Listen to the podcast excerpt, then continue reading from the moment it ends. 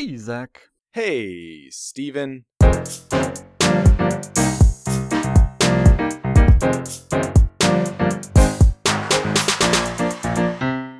So, Zach, China teleported. Yeah. What? Where to? Well, it teleported information to a satellite. Neat. That's how. How does that work? I No one knows. It's Teleportation magic. was impossible and illegal. um, well, there's this thing called quantum entanglement where you can transfer information instantly without any um, lag per se. And Okay.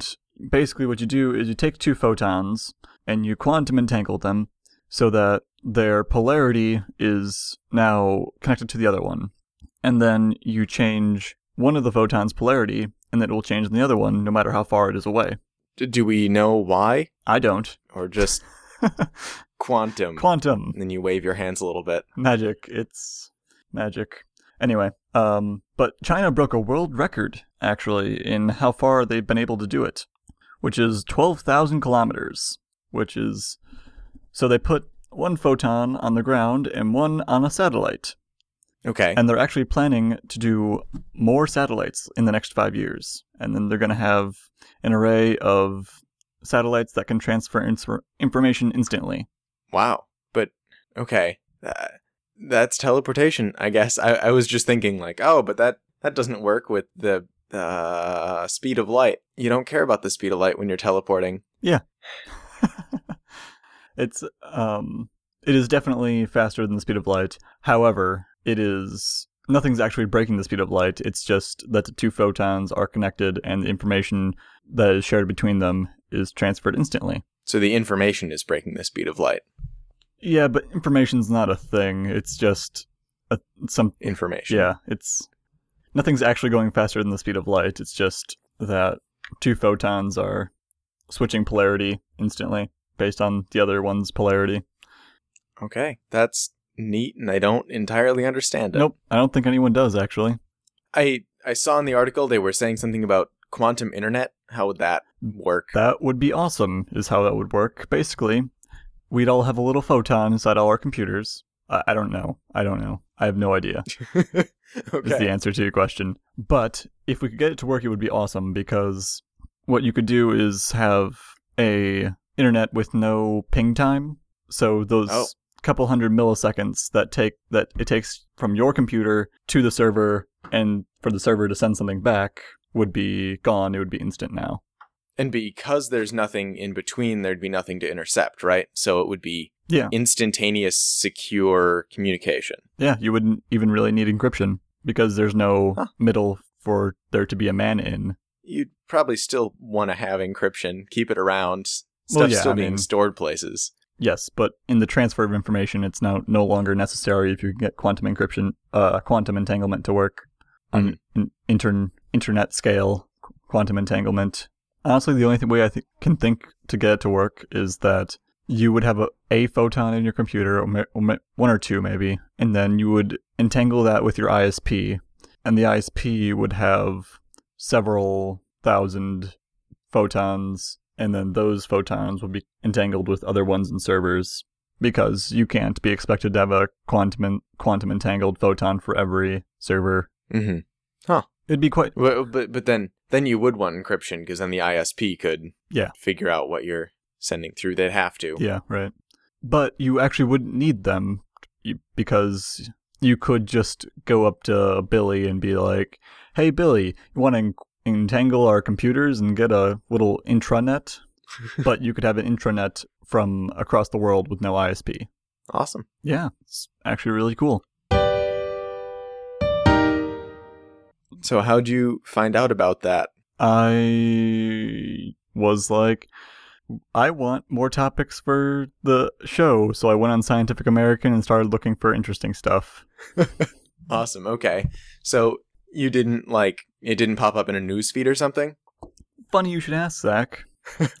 because I have stopped letting the news come to me. And what I mean by that is there's no feed of news anymore. I have to go actively seek out news because, frankly, I wasn't getting all that much enjoyment out of it. And I felt like to be well versed on an issue, it takes more than listening to a few podcasts anyway. hmm So I couldn't really be informed about anything.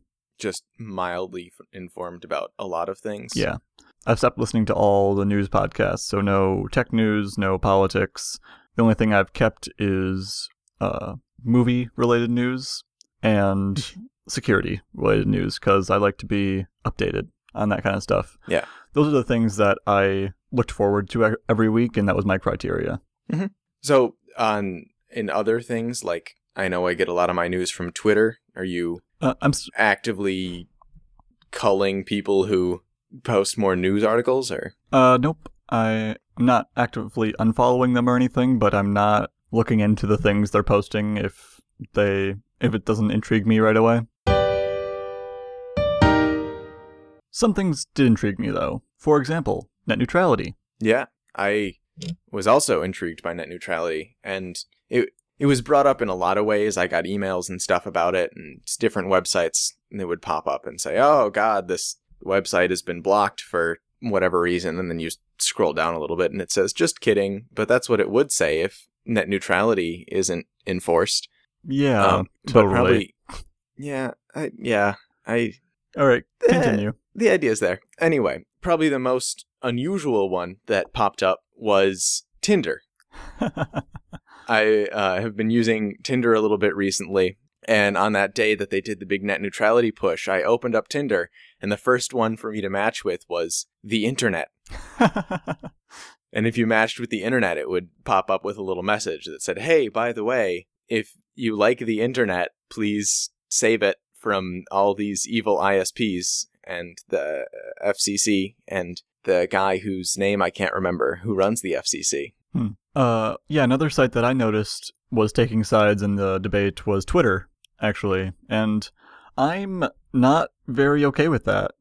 In what way was Twitter taking sides in the debate? Uh, okay, so they had their hashtag, the hashtag net neutrality, and then they had a loading symbol. hmm And that is definitely taking sides on the argument because it's saying, hey, if net neutrality isn't enforced, then there's going to be a lot of this the spinning, the spinny little wheel. Yeah. So they definitely took sides, in my opinion.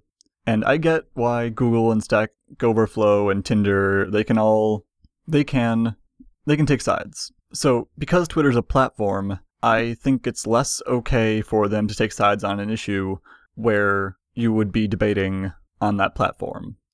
Okay, but Twitter's also a company that needs to make money, and I think they're trying to argue that they wouldn't be able to do that as well Sure, maybe. without but that enforced net neutrality. but the their whole platform is built around you can say pretty much whatever you want as long as it's not um harmful, you know, as long as it falls within the realm of free speech. And because of that, it feels bad for them to take sides.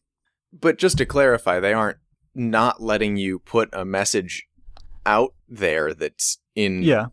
uh, that's opposing net neutrality.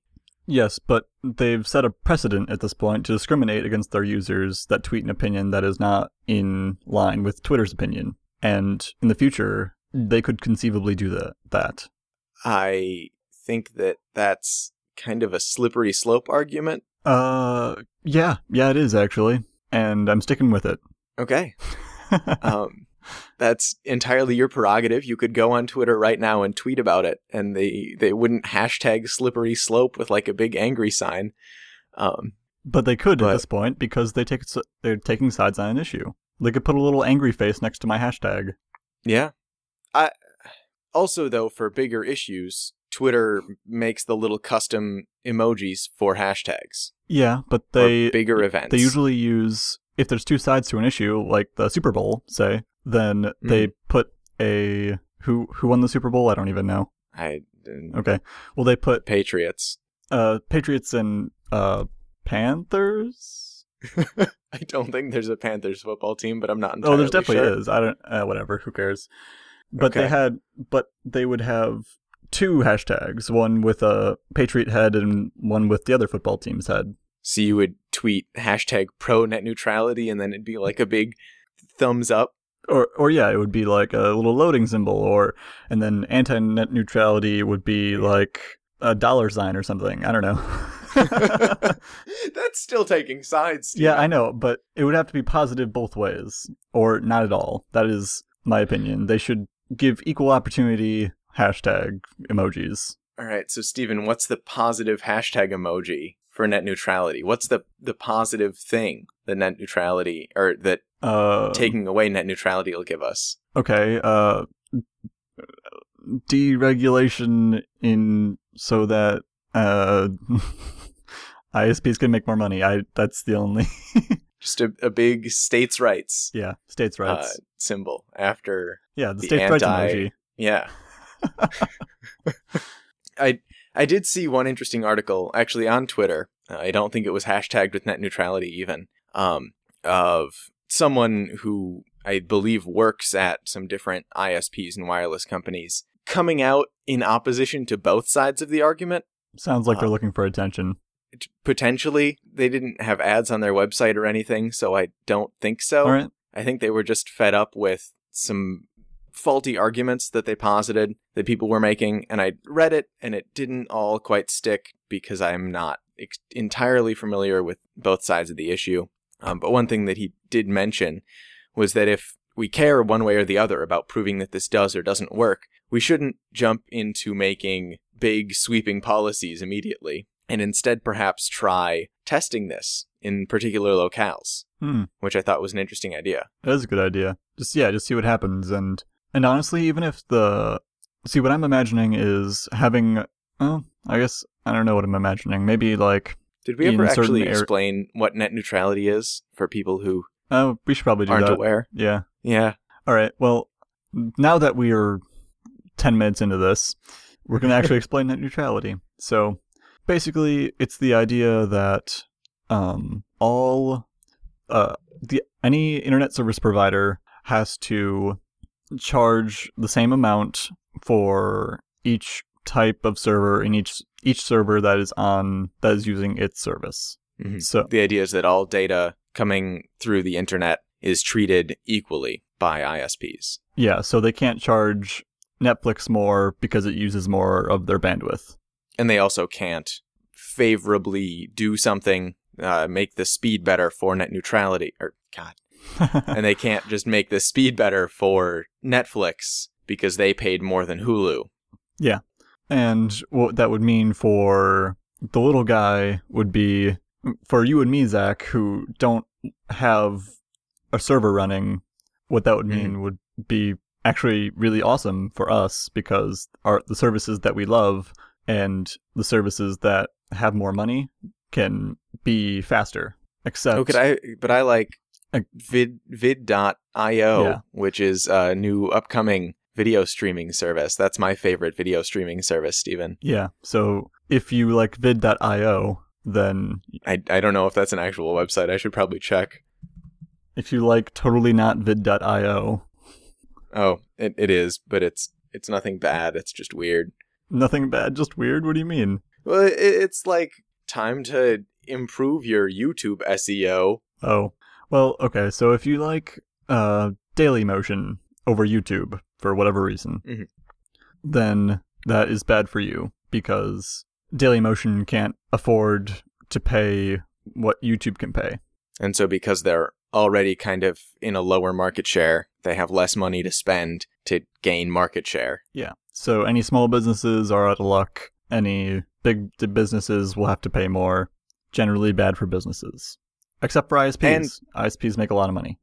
and bad for consumers who want something other than the winner. Yeah. The current main It's- thing. a lack of net neutrality will eventually lead to internet monopolies is the main argument i think hmm and monopolies we've decided are bad Yeah. all right but yeah there's a lot of propaganda both ways um Mhm. and net neutrality is the enforcement of making all information neutral treating it the same way Yeah. all right so pro net neutrality arguments are it cuts down on monopolies and that it is better for big, small businesses and the consumer because of that. Mhm. Uh, anti net neutrality arguments include deregulation, which is which is a valid Basically- argument. Yeah, it's like Yeah. it's uh pro capitalism, I guess. Just let just let it play out. If if consumers really care about net neutrality, then they'll then the ISPs will be neutral. Oh, yeah, that'd be great, except I can't choose which ISP I use. Yeah, me either, because I live in rural Wisconsin. And I live somewhere where they buy it in bulk. Yeah, for whatever reason, uh, capitalism just doesn't work for ISPs. Um, well, I, th- I think a part of it is that they all started as one company, and then they were like, that's a monopoly. We got to split y'all up. And then they split them up and they kept working together. All right. Yeah.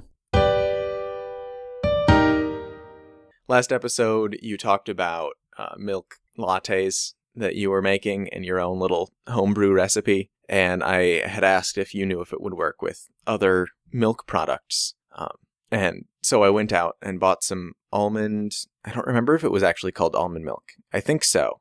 That that would have been a good thing to talk about, what with the Dairy Pride Act and all. Um, Come on, Zach. Anyway, I tried I tried the recipe with almond milk and it worked just fine. It is it is definitely almond milk. Um it same same basic thing. It froths up at the top and you can filter it out. I only got a chance to try it with one brand of almond milk because I don't have infinite money to be spending on milk research for this podcast.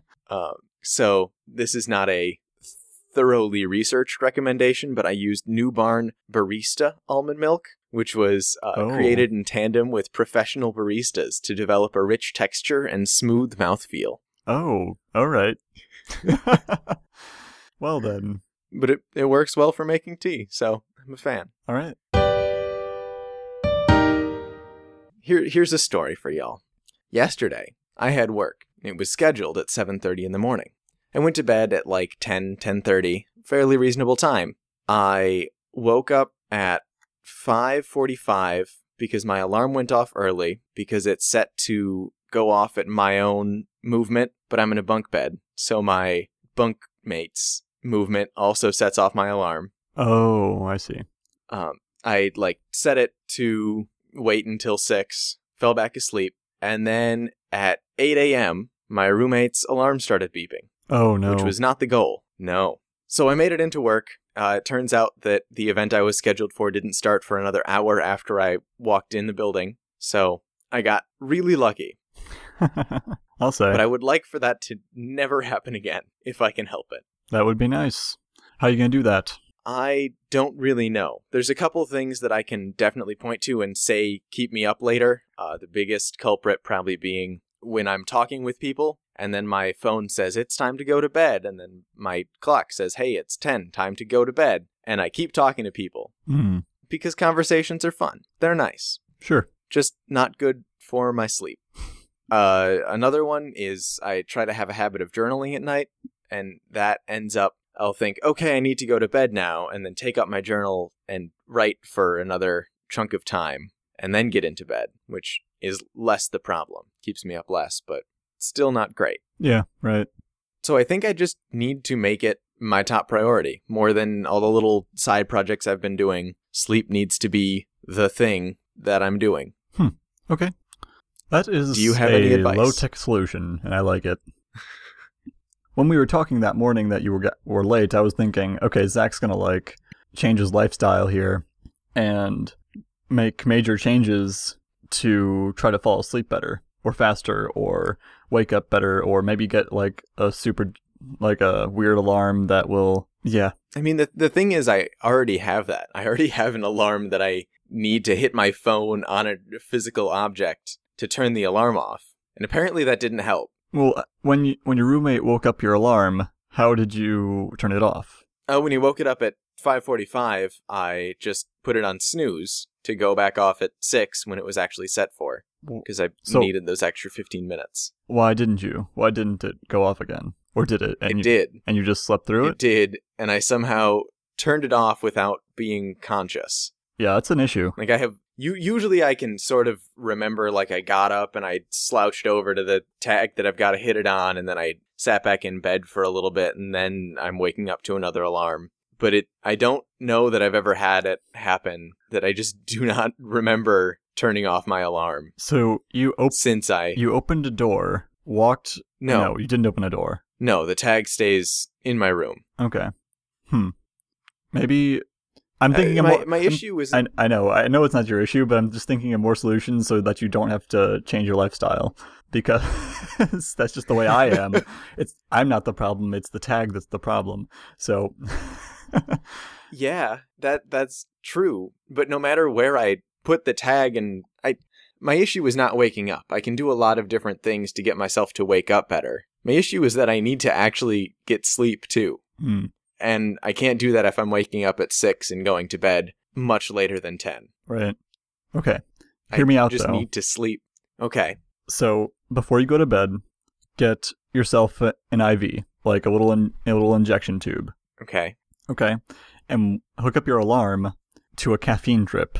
All right. You wake up naturally, and you feel awake when you wake up. Every morning. Well, yeah.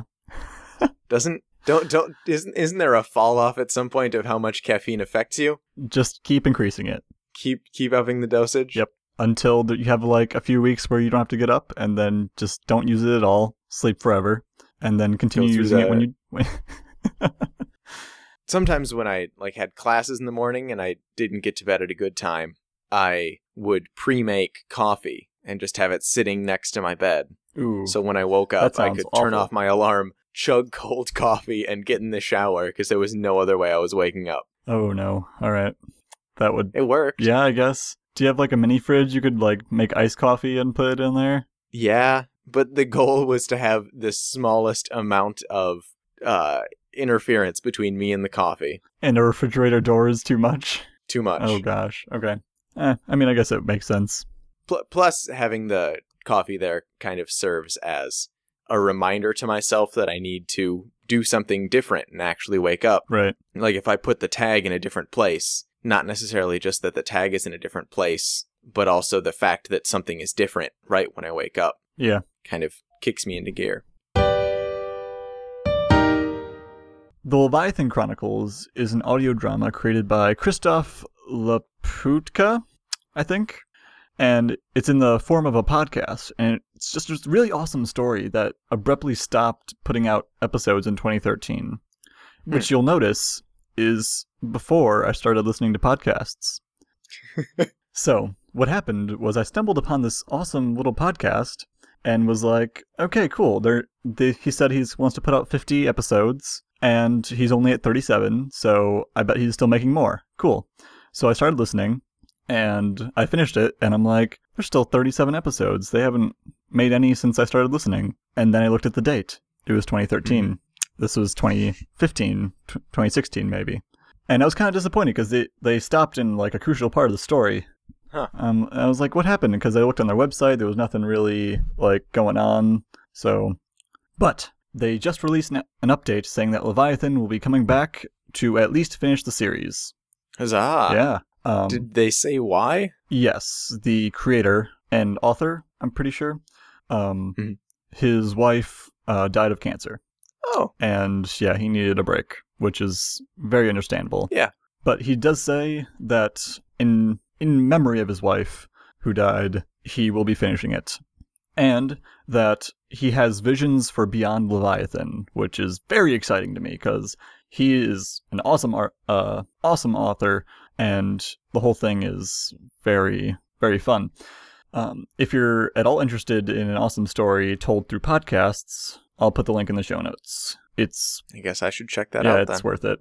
Um, he didn't give a time frame, and I'm assuming that's because he doesn't really know yet, be- and doesn't want to give anyone doesn't want to get anyone's hopes up Yeah. about when it's going to be out. So, uh, I'm not going to re-listen to anything until after he puts out the the first of the new episodes, Mhm.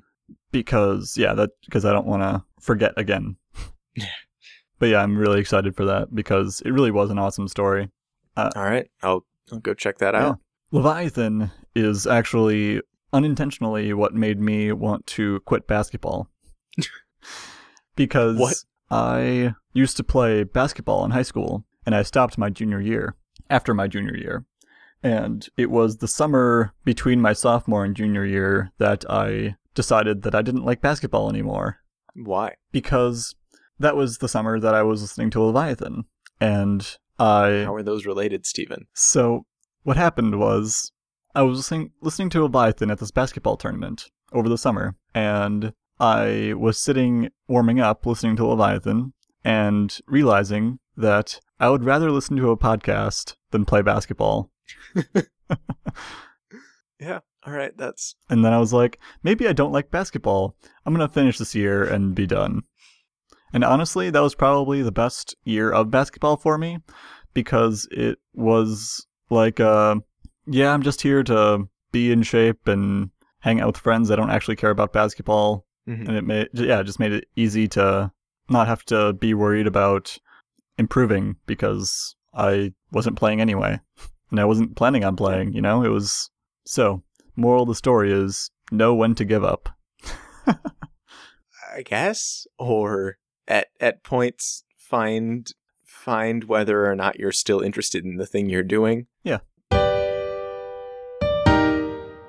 So uh, earlier in the week, I was on YouTube going through some some of my many backed up videos, and one of them that I watched was about a musician who does many many tracks at a time, and as he's doing all of these different tracks, some days he'll just sit down and record all the guitar riffs for each one of them, and then the next day he'll do all the drum beats and move on like that, and it reduces the setup and it kind of keeps him in guitar mode for all of the day. Right.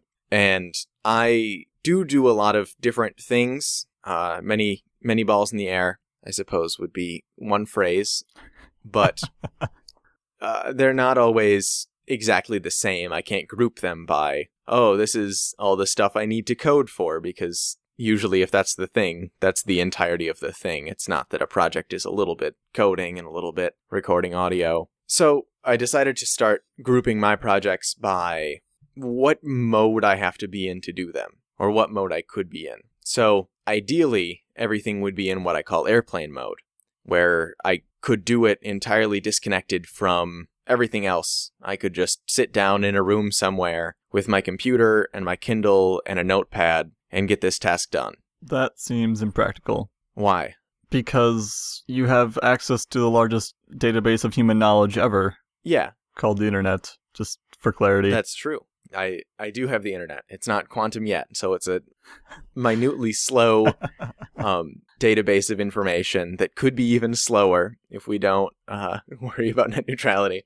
Um, but yeah, some things I do need the internet for. Like I can't really make a program at all. I couldn't code without the internet. I'm not at that stage. But I could read, for example, um, reading Reamde was all airplane mode, where I just shut off my phone and disconnected my computer and read and took notes.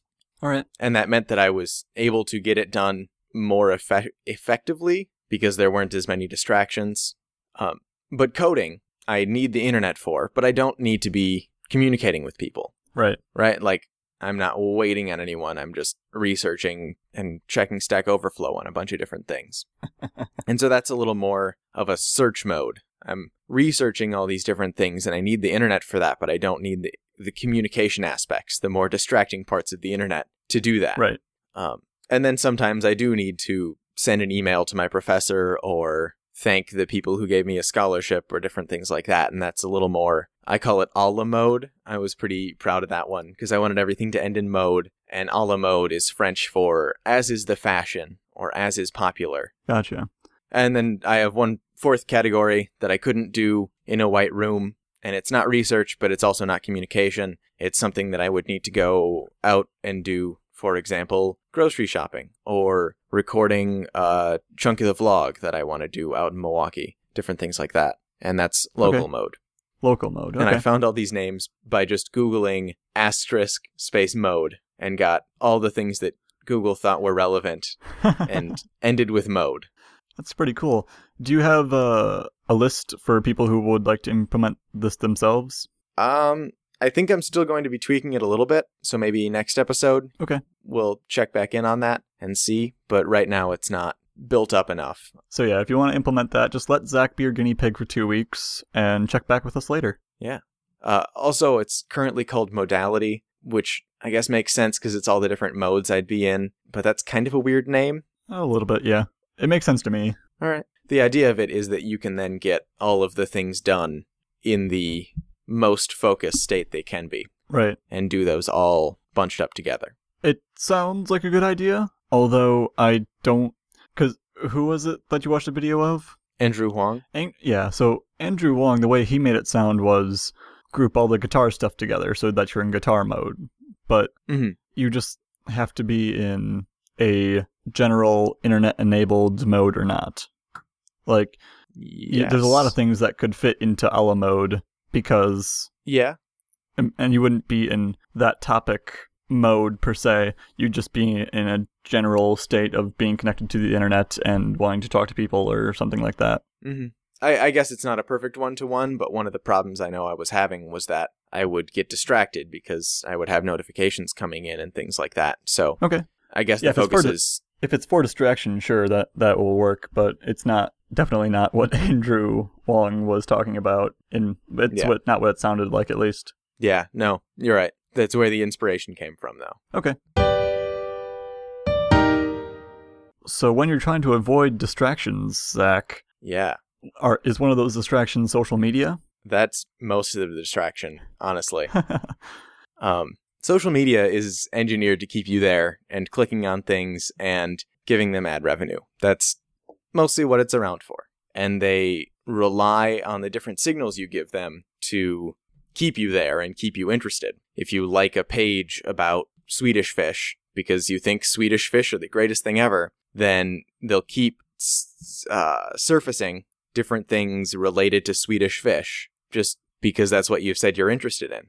If you're friends with a lot of people who post uh, BuzzFeed videos, it'll surface BuzzFeed videos because people you know like BuzzFeed videos. So why wouldn't you? Well, I mean, because I'm smarter than my friends. Sorry, friends. But that has worked out in my favor. A lot of the things that I'm, a lot of the things that the people who I'm Facebook friends with are posting are things that I'm not interested in. They're like tagging things. Tag the first person in your contacts list whose name starts with the letter T. Haha. Um, or they're BuzzFeed videos, or I'm friends with some pastors on Facebook, and so it's more religious things that like the the pastors themselves are neat dudes. I'm just not interested in the religious posts. Um, so in that way, Facebook does a pretty good job of keeping me off of it, and I, I'm I'm glad about that. are are they doing a good job of keeping you off of it, or are they doing a bad job of keeping you on? Because that is definitely not their goal to keep you off. Yeah, bad bad job of keeping me on, but semantics, I know, but like it's it's a distinction that we should make. Facebook is not actively pushing Zach away from it. specifically me. They want everyone else clicking ads, but I actually they need to pay other people when I click on ads. It's just a weird fluke of the system they have set up. Um, and so for a, a little while, I was going through and like when somebody would start posting makeup videos that I wasn't interested in, I would say no thanks. There's a little button you can hit to say I'm not interested in this kind of thing. And then I realized probably two weeks ago that that's helping me, that it's good that I'm not spending a long time scrolling through Facebook because I have other things I could be doing and I'm not very much enjoying any of the things I see on Facebook, but some of them are more captivating than others, I suppose. So I figured I might be able to bring this across to other social media, like Instagram is one that I've been having trouble with recently. There's the normal Instagram feed, which is fine, but then next to it, there's the Explore tab, and that's where all of my time goes, because that will just keep going. Hmm. really. So you and I use Instagram very differently, I think. I I wish I could use it without the Explore tab. well, I don't find any interest in the Explore tab for whatever reason. I, I just don't. Do you know what that, that reason is? I, I think the reason 'Cause you- is that I the way I use Instagram is to find out what my friends are doing through through video and photos, and Mhm. it, the Explore tab is mostly people I'm not friends with and don't care about. Okay.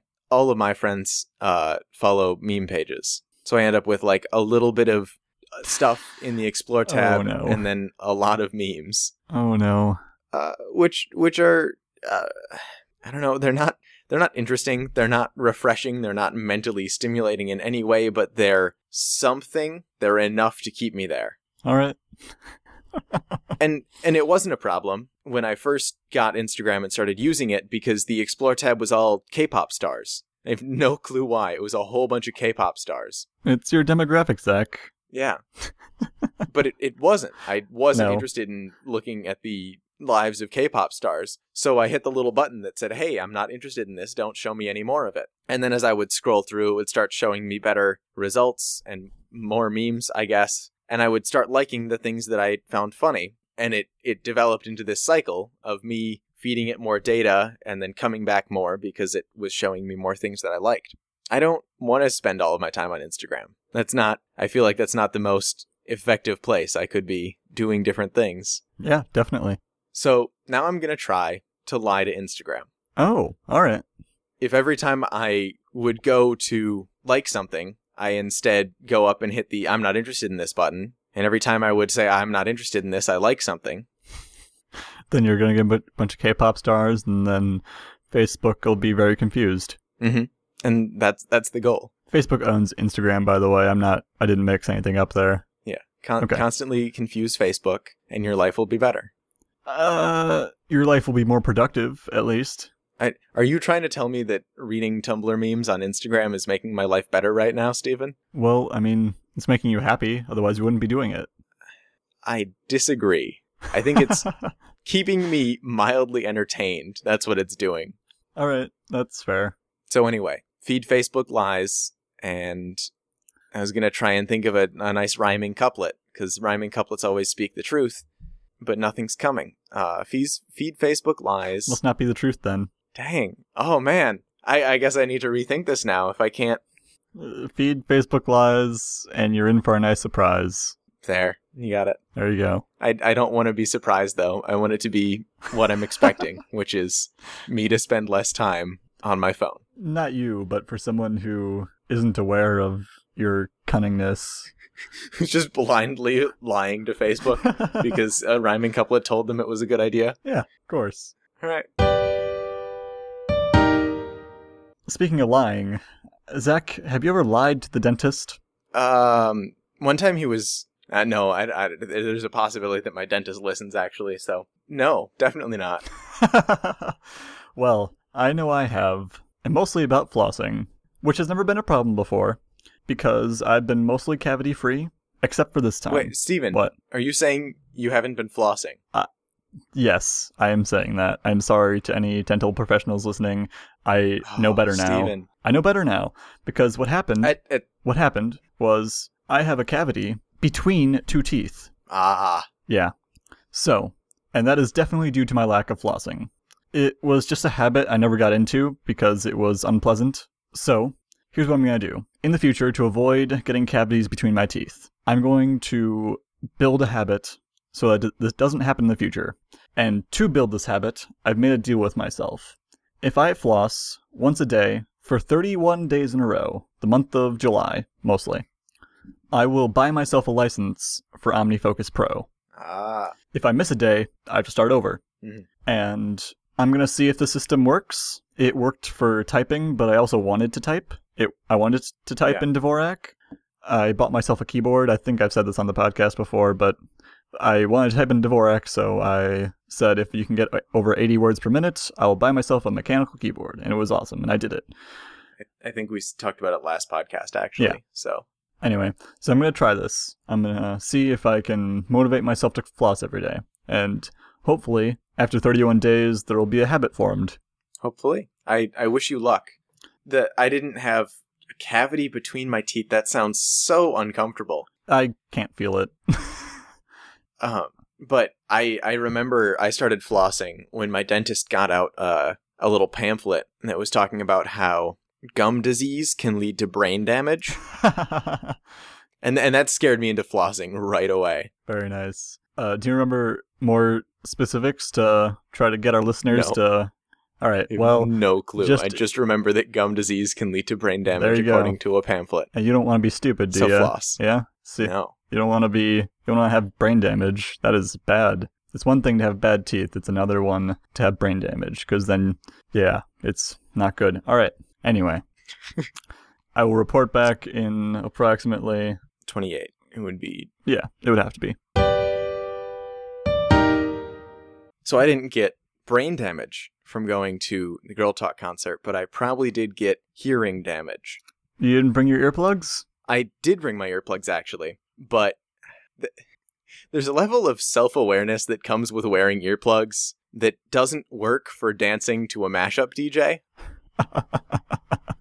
like, I am pretty sure it's physically impossible to dance to a mashup at Summerfest with earplugs in your ears. Okay. so you're just gonna suffer? Well, it was fun. It was not suffering. O- okay, but cocaine is fun. So I've been told. Wait, okay. What? What? I'm drawing a parallel from cocaine to hearing loss. You're making a large jump. I think that's what you're doing. True. Okay. Um My point is, while it's fun at the time, it's generally a bad idea in the long run. Yeah, yeah, that's true. That's entirely true. And I d- do use the earplugs most other times. It's just at the Girl Talk concert it felt entirely out of place. All right. I I, I do want to know what what are your general opinions at concerts? I Oh, think we've talked I about this before, expecting but I cocaine. All right. Uh, like uh, one to ten scale, where'd you rank it? Um, um. Okay. So I enjoy concerts if they are i- if the band I'm seeing is having as much fun as I am. so wait, so if the band is really bored and you're also really bored, do you enjoy that concert?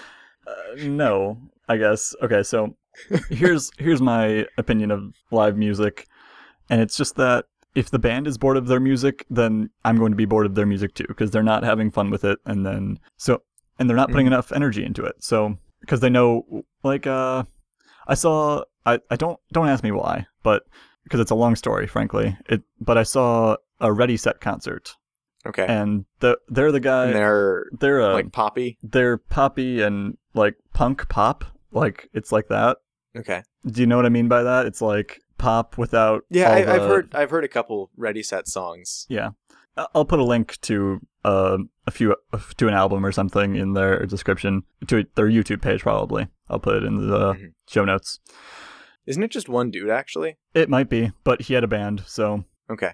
i call them a band um but Oh, yeah so they i went to their concert at the rave in milwaukee and ooh, Yeah, but basically the openers played pretty much the same kind of music, and they I had way more fun with the openers because they were people I've never heard of before, and they were trying to get heard of, and because they were trying to get heard of, they were putting more effort into it. They were having fun. They were just they were showing you how much music they could play. Yeah. and how well they could play it.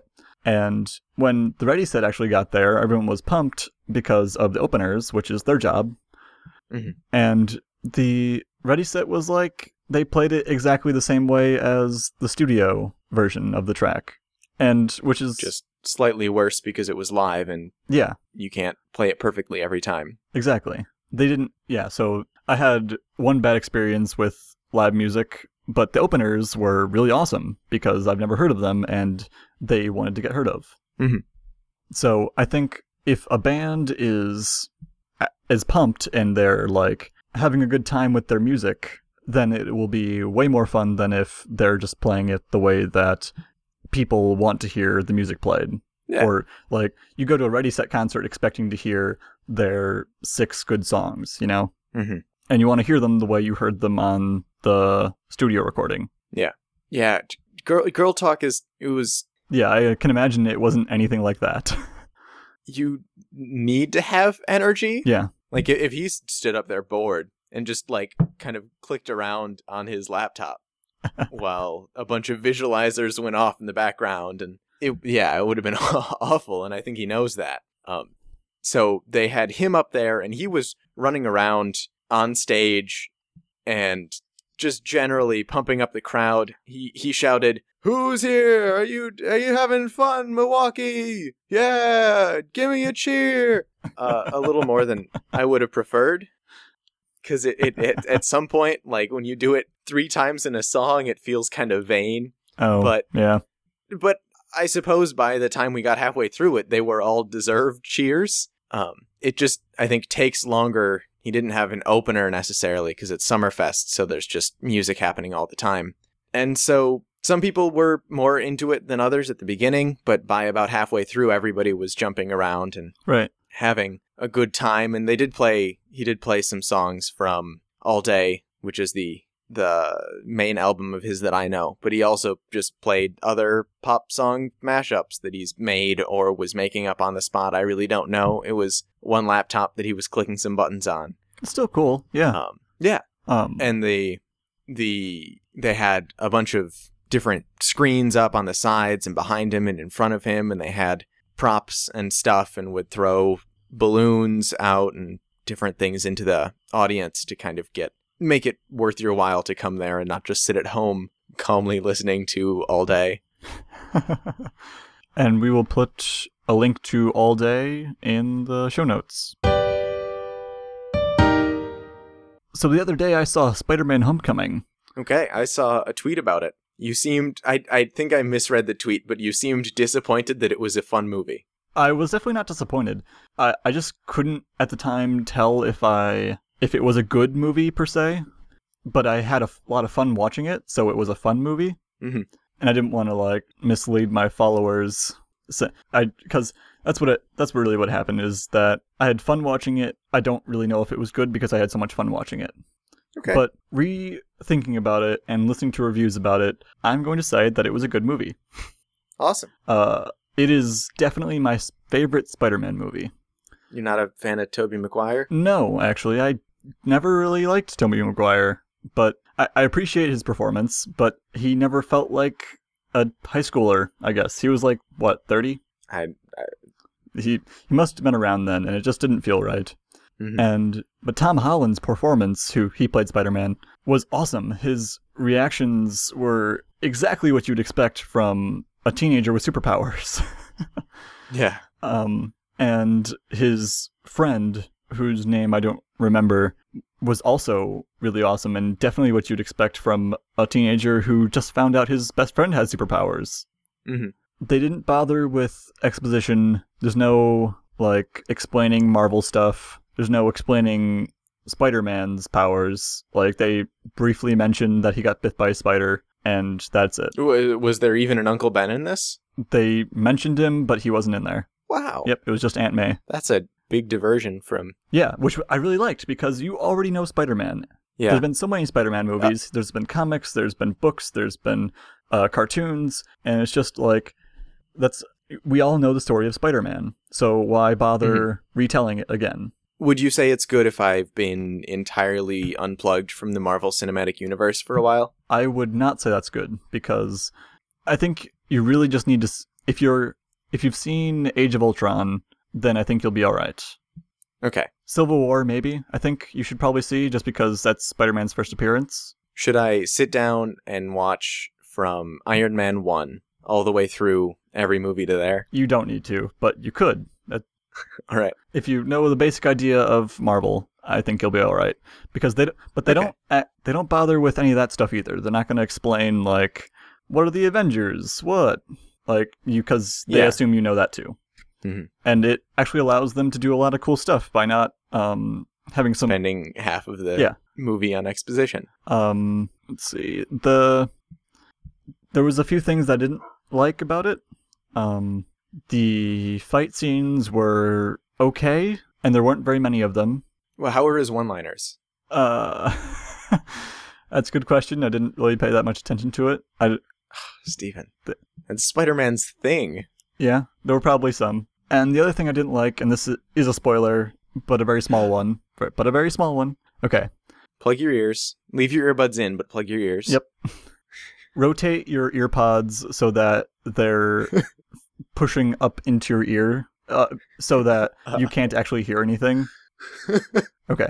So Don't do that. I feel like it might hurt. it's not that bad.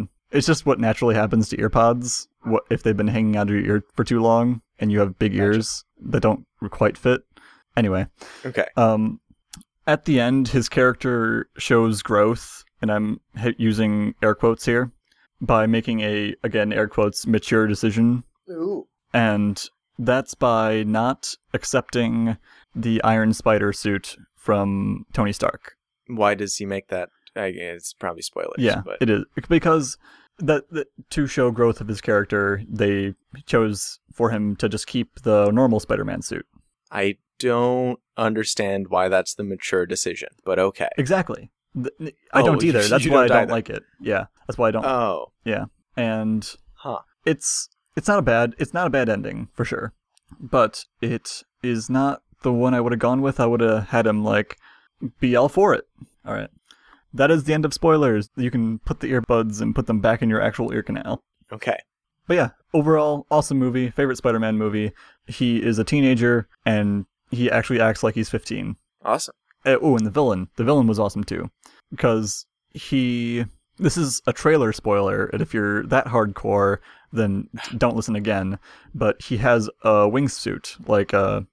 l- l- He he can fly with his special suit. Like the the winged squirrel. Like he's a no, it's like a it's like a vulture. Okay. and yeah, he's like a blue collared green goblin, which is really awesome. Hmm. And he has an actual backstory that actually makes sense as a for a villain.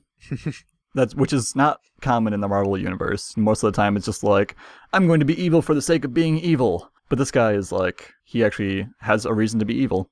So yeah, really good movie. There's a lot of good scenes. There's one scene specifically that is just really awesome. Did did he actually like have a homecoming? Yes, there was a homecoming Thing. dance, but it was not. Never mind. Spoilers. There was an actual homecoming Okay. dance, but that is not the point. Alright. I'm satisfied. All right.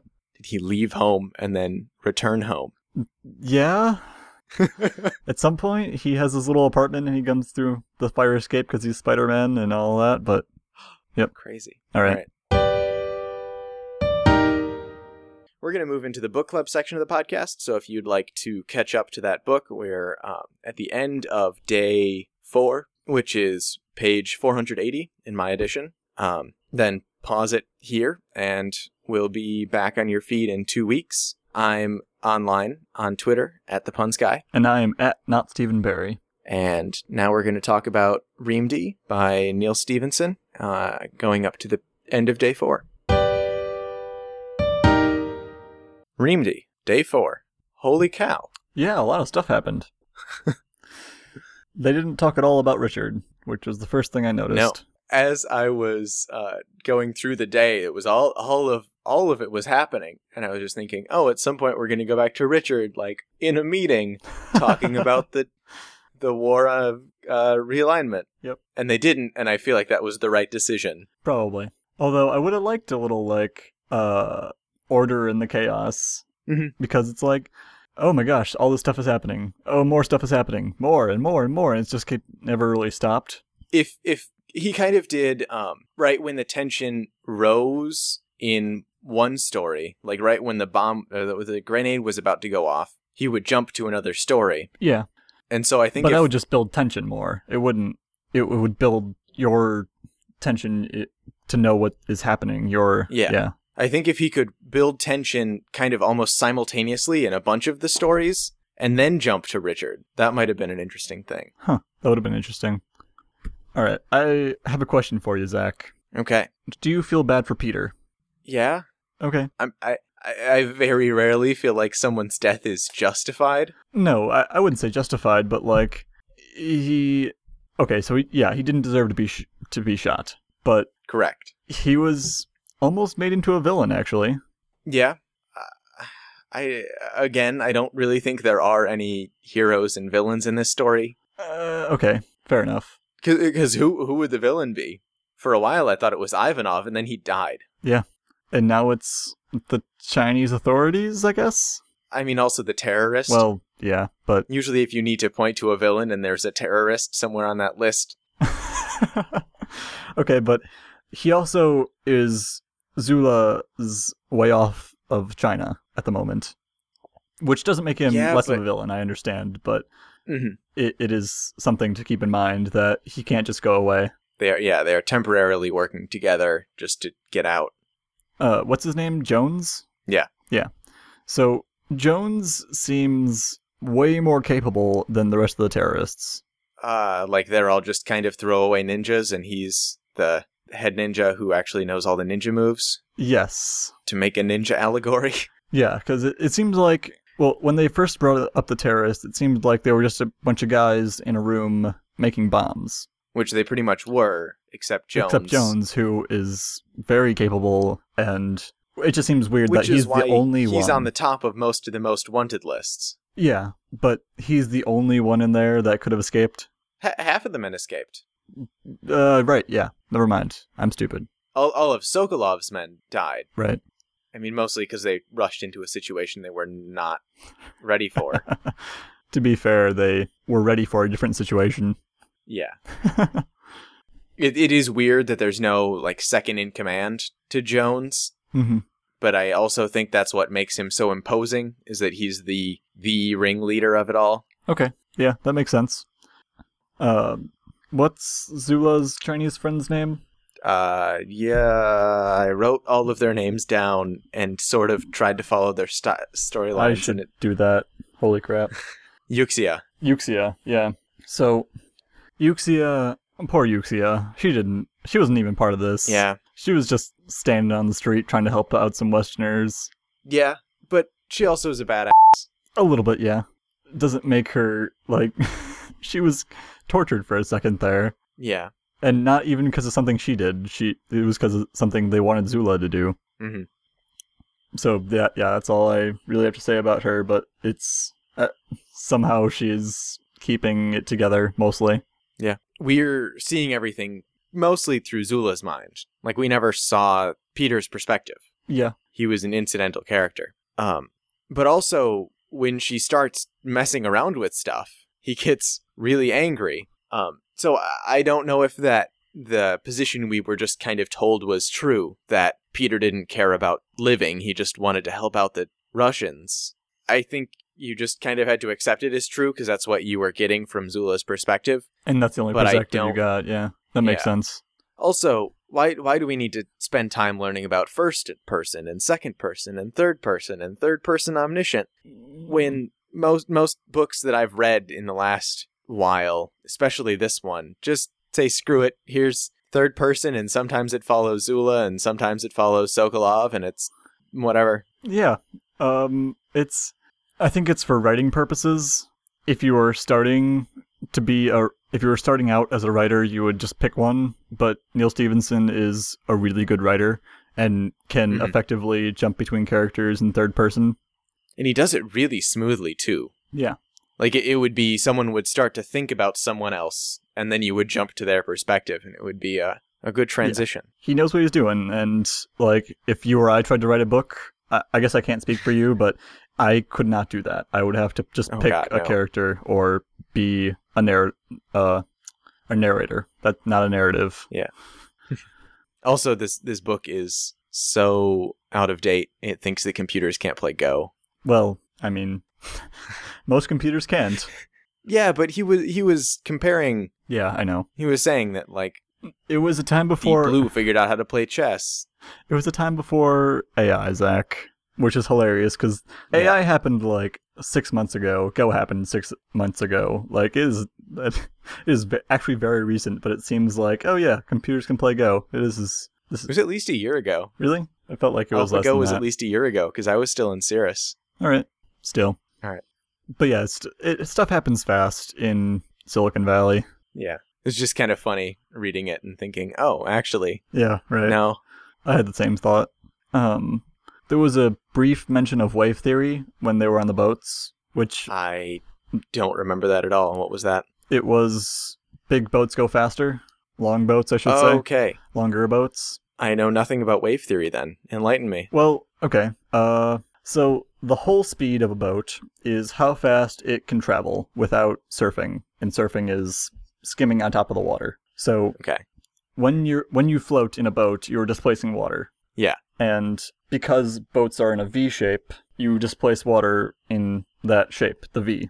And Yep. when you're moving, it it pushes that water that you're displacing in front of you in a what's called a bow wave. Okay. And as you apply more power to the boat, the boat doesn't make the bow wave go faster. It just tries to climb the bow wave Okay. which it can't do because the more power you make, the more power you push, it will displace more water and make the bow wave bigger. So you can't ever climb that bow wave. and that's what creates a hull speed, which is the fast, fastest speed a boat can go without surfing, without skimming on top of the water. Hmm. And the wave will only go so fast because of the way waves work. Because a longer boat will have a longer bow wave. And longer waves are faster because, according to physics, the velocity of a wave is equal to its wavelength times its frequency. And since there is only one wave, its frequency is constant. And so Okay. the only way to increase the speed of the wave is to create is to increase its wavelength, which makes a longer boat make a bigger or a longer wave. Okay. Uh, actually, some hulls, most power boats nowadays, um, don't. They will just skim on the water and not create a bow wave, so they can actually tra- they can actually um, they don't really have a hull speed. But most old boats, especially fishing boats, will have a bow wave and therefore a hull speed. Mm-hmm. Are you saying hull, Hull, like the yeah, the part of a boat? H U L L. Gotcha. Speaking of things in this book that I have very limited knowledge of, um, along with boat terminology, uh, gun terminology. Oh, like what? Like I, I kind of know what a pistol is. I can think of the shape of a pistol in my head. Right. Uh, I have vague knowledge of what an AK-47 might look like, and it took me a couple pages before I realized that an AK-47 was a Kalashnikov. I think. I actually don't know. I think that's what the K in AK is. It's like automatic Kalashnikov or something. All right, I'll trust you on that. And then even longer to realize that the AK 47 was the rifle they were referencing. Yeah. Because it was like, he shot him with his pistol, and then he took out his rifle, and I was like, that's too many guns. I'm so confused. Yeah. Um, uh, uh, an automatic, uh, an AK-47 is an automatic rifle, okay. as far as I'm aware, because I think rifle is a pretty broad term for a long gun that shoots uh, bullets rather than shells. I'm pretty sure rifle is uh, dependent on the barrel, isn't it? That would make sense. Rifling in the barrel? Yeah. But I wouldn't say a pistol is a rifle, even though it, it is rifled. Okay. But yeah, uh, it probably is a rifle technically. But when they say rifle, they don't mean pistol. Cool. Good to know. But yeah, a rifle is different than a shotgun because shotguns, you know, they have the they spray rather than have a single Yeah. shot. And that's, I th- I'm pretty sure, the limit of my gun Yeah, terminology. you're familiar with safeties and hammers. Yeah, yeah. I I get all the mechanisms of a pistol because Okay. I was a Boy Scout at one point, and that's the kind of thing you need to know, I guess. I never learned that. I although I did not make it very long in Boy Scouts. I made it to Webelos, which is short for We Be Loyal Scouts, which is the year I quit. So that's kind of ironic. It's the year a lot of scouts quit. I'm pretty sure. They need a rebranding. this is the hard or year. better, better retention. Cub Scout, Bear, what is it? I don't know. But Cub Scout, Wolf Scout, uh, who cares? yeah. It ends with Eagle. I know that. Well, yeah. Cub Cub Scout is a larger uh, group for the younger scouts, so I think that's before middle school. You're a Cub Scout. I'm pretty sure. All right. and that's year based. So the year in school you are is your like scouting pack, And past that, and then once you're it's badges. older, yeah, then you need to do, do certain requirements. Anyway, Anyway, um, I, I was glad that Neal Stephenson didn't have Zula go, "Oh, Csongor, save yourself!" when um, Jones was holding her at gunpoint. yeah, She did something clever, which is good and kind of her character, I suppose. But yeah. And now I know. she didn't. Now you know why her being familiar with guns is important, which I'm glad that he established earlier in the story. a lot of the things that he does feel like retroactive Deus Exes. Mm, probably. Like, oh man, it'd be super convenient for the story if Zula had a knowledge of guns. What's Time to rewrite the entire first two chapters. Yeah. But there's also a possibility that he was like, what's, well, okay, so one of my favorite books, The Martian by Andy Weir. Mhm. Yeah. The way he wrote the book was in blog posts where he would find a solution to last week's problem without being able to rewrite the previous story. Mhm. So there's also a possibility that he did that and he just wanted Zula's character to be familiar with guns because she lived in the Midwest and etc. Zula's Russian friend. I forget his name. Csongor, the hacker. No, the one that's working with Uh, Olivia. Sokolov. Yeah, Sokolov. Sokolov. Yeah. So, so I don't know how much they're friends. well, okay. at all. th- here's the thing: is he cares about her so freaking much, and it's weird. yeah, I think that's a little bit a part of the chivalry aspect maybe. that they're trying to reinforce. But he's also like he he's also the commando. Like I'm going to survive this if it kills me. Um, and he should not be worrying about Zula because he is not even around her anymore, or he wasn't. Yeah. But he was still thinking about her and like trying to make sure she's all right. Yeah, So I'm just That's- I'm wondering what his motivation behind that is. I think the only one that's sort of mentioned is that chivalry, being a good gentleman, one. Yeah, I guess. Like Csongor is given one. It's that he is in love with this girl that he met three days ago. Uh, but but Sokolov really doesn't. Bes- besides respect and chivalry and those kinds of things. all right, that was my last note. All right. The, this chapter was a whole bunch of adrenaline filled decisions of, like, especially Yuxia driving into the taxi. Right. Uh, that I, like, it was a bunch of adrenaline filled decisions that they were making that I couldn't fully appreciate lying on my bed reading. Speaking of which, I read this all in one night, which is why my notes are kind of sparse. Also, uh, it, it helped doing the airplane mode thing because I would not have gotten this all read. Did influence my sleep. This darn podcast, it's no good for me. It's influencing my sleep. I got to bed an hour late because I had to stay up reading this. It's my own fault. I just decided I could read 200 pages in a night. I couldn't. I mean, I could. I did. I couldn't responsibly. Also, oh, that was something I wanted to ask you about. Do you think Yeah. a single Ethernet cable is strong enough to hold a 200 some pound man? Wasn't he using it as a foothold? Like he had his hands on something already? What I remember was he was going hand over hand across a bundle of cables. Oh, Right. okay, that one. Yeah. I, I thought you were talking about when he got back to the safe house. Um, Yeah, no. When he was hand over handing down a bundle of cables, lost his grip, and had to grab onto a single blue Ethernet cable. I think his l- one hand was still on the bundle, though, right? I don't know. Because I, I was just thinking about it and thinking whatever that's connected to would have definitely pulled out or, or would have broken or would have the plastic bit would have broken. Yeah, one one cheap blue Ethernet cable from some hackers in China would not be able to hold a 200 pound person with all of his weight. Right. All right. So I I don't think that that's what it was. I don't exactly remember. Yeah. I, I probably don't remember all the details either, but it was something that I was like, hey, wait a minute. No, Neal Stephenson, you've done so much good. This is not. I thought you were talking about when he jumped up into the ceiling with the Ethernet cable. Yeah. That I remember him using just as a little bit of extra. Yeah. All right, we'll be back in two weeks talking about uh, day five and six. Uh, we're reading up to the end of day six, which is page 576.